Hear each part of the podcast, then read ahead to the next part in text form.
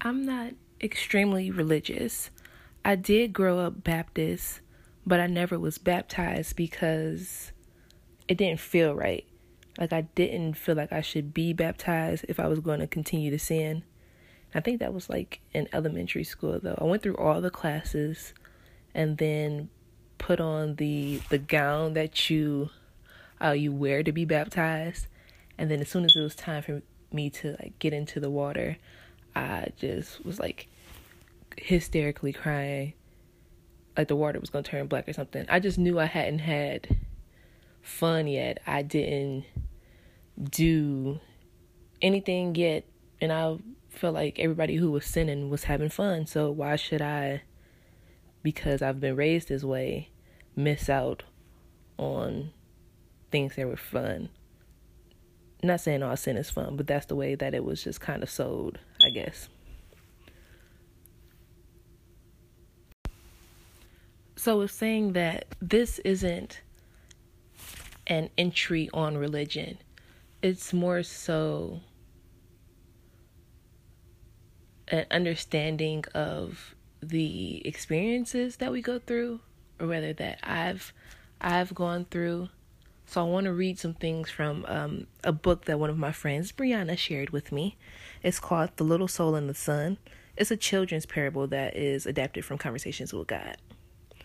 So once upon a time there was a little soul who said to God, I know who I am.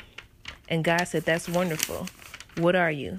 And the little soul shouted, I am the light. God smiled with a big smile. That's right, you are the light. The little soul was so happy, for it had figured out what all the souls in the kingdom were there to figure out. And I feel like this part uh, is why we're all on earth. We're trying to figure out why we are here and what's our purpose. But soon knowing who it was was not enough. It now wanted to be who it was. So the little soul goes back and forth with God about wanting to feel what it is like to be the light, but he can't feel that because he's surrounded by light.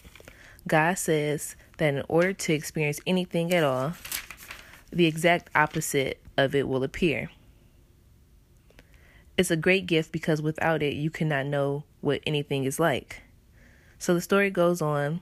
The soul wants to experience darkness so that they can still be the light and be forgiving.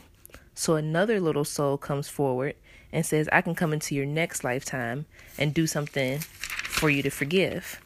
The second soul goes on and says that I will do terrible things to you, but don't forget who you are. And this reminds me of the song uh, Jhené, that Jhené Aiko has, where she says, Hell is not a place, hell is not a certain evil, hell is other people. So I try not to hold grudges because every situation is supposed to teach you something.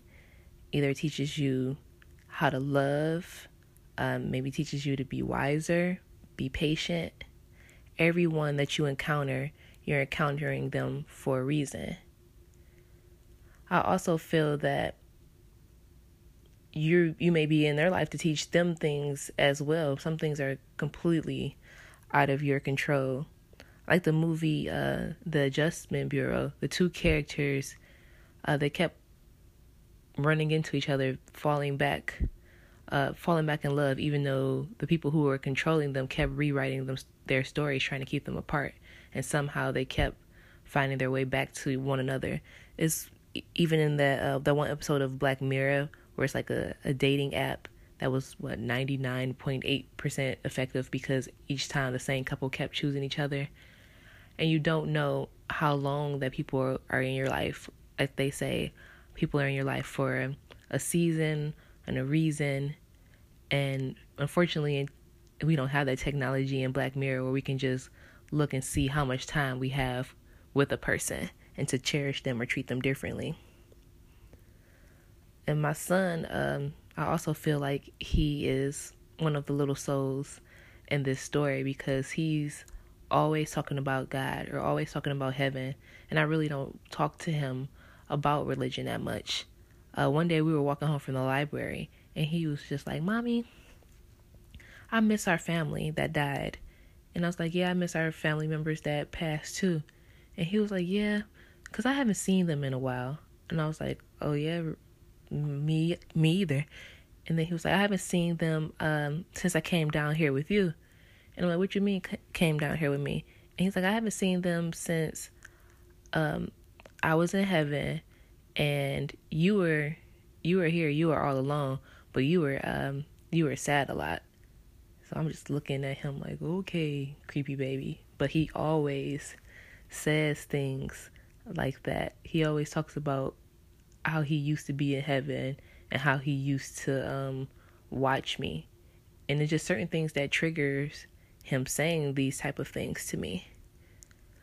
So I definitely believe um in reincarnation.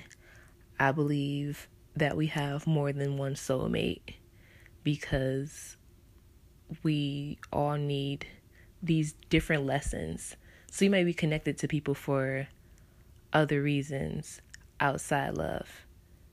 And when it comes to love, I don't think we always end up with the person that we feel like we may click with the most. It could be anything. It, a lot of it can come down to to timing. Timing was really the word of 2017 for me. I feel like we're at an age now that everyone has somebody. Like no one is starting completely from scratch. Everybody doubles back to somebody, or everyone has some type of situation or fallback person. I recently lost like my two fallback people last year. So dating from scratch was really weird. Like I did I definitely have a baby daddy cuz I have a kid. So that was like always my like my pocket guy. But I digress. I'm just saying all of this to say that just uh you know, treat people better. We're always entertaining angels. Even though I'm not super religious, starting to ramble. Entry four.